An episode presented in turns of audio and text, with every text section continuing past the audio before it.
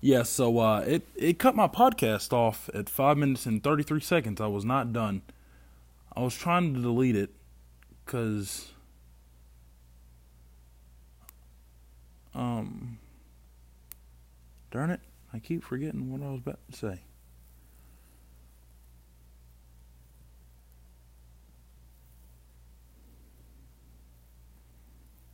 Oh yeah, I was talking about Muhammad Ali and Mike Tyson.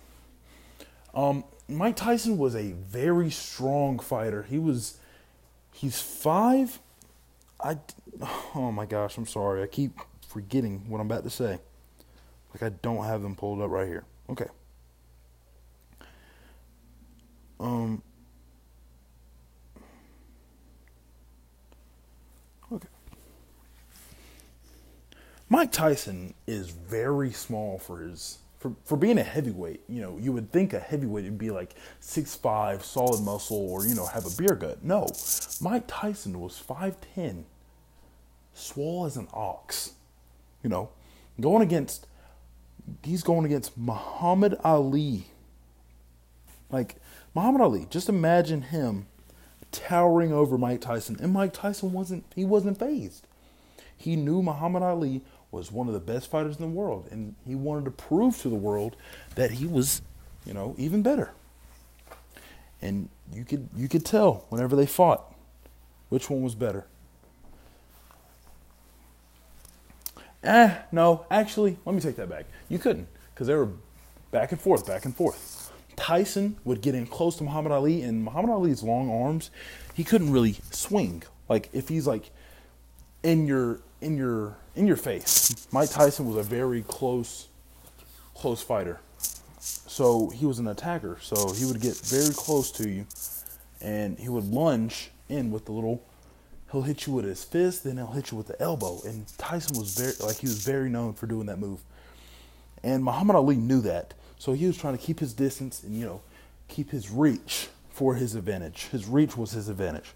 So whenever Mike Tyson couldn't get in close to him, he would jab him with those long arms. You know, and Muhammad Ali, um, he was he was six three, okay, six three going against five ten. Like I said, towering over him. But Mike Tyson wasn't phased. It's like a honey badger versus the elephant. They they were ready to go. They were ready to go. And um, Mike Tyson, no, not Mike Tyson. Muhammad Ali was a counter fighter. There's a word I can't really find it. He was a counter fighter, so he would wait till you shoot your move. He would dodge it, then counter, shoot his move very fast. And with Mike Tyson being so close to him, even if he tried to counter, Mike Tyson would just readjust and hit him in the stomach because he's so close to him. So that was the real problem for Muhammad Ali. He was trying to keep his distance from Mike Tyson, even though he was small, fast, like a honey, like like a honey badger. He was small and fast. He would get inside and just eat his his ribs up, you know. So that fight lasted for a bit. They didn't. Not one got knocked out, and um, the fight concluded from a unanimous vote. After 12 rounds of just nothing but straight fights, fighting, throwing punches, they gave Tyson the win. Um, yeah, he took unanimous decision by just three points. That's the crazy part. It was 114 points to 111 points.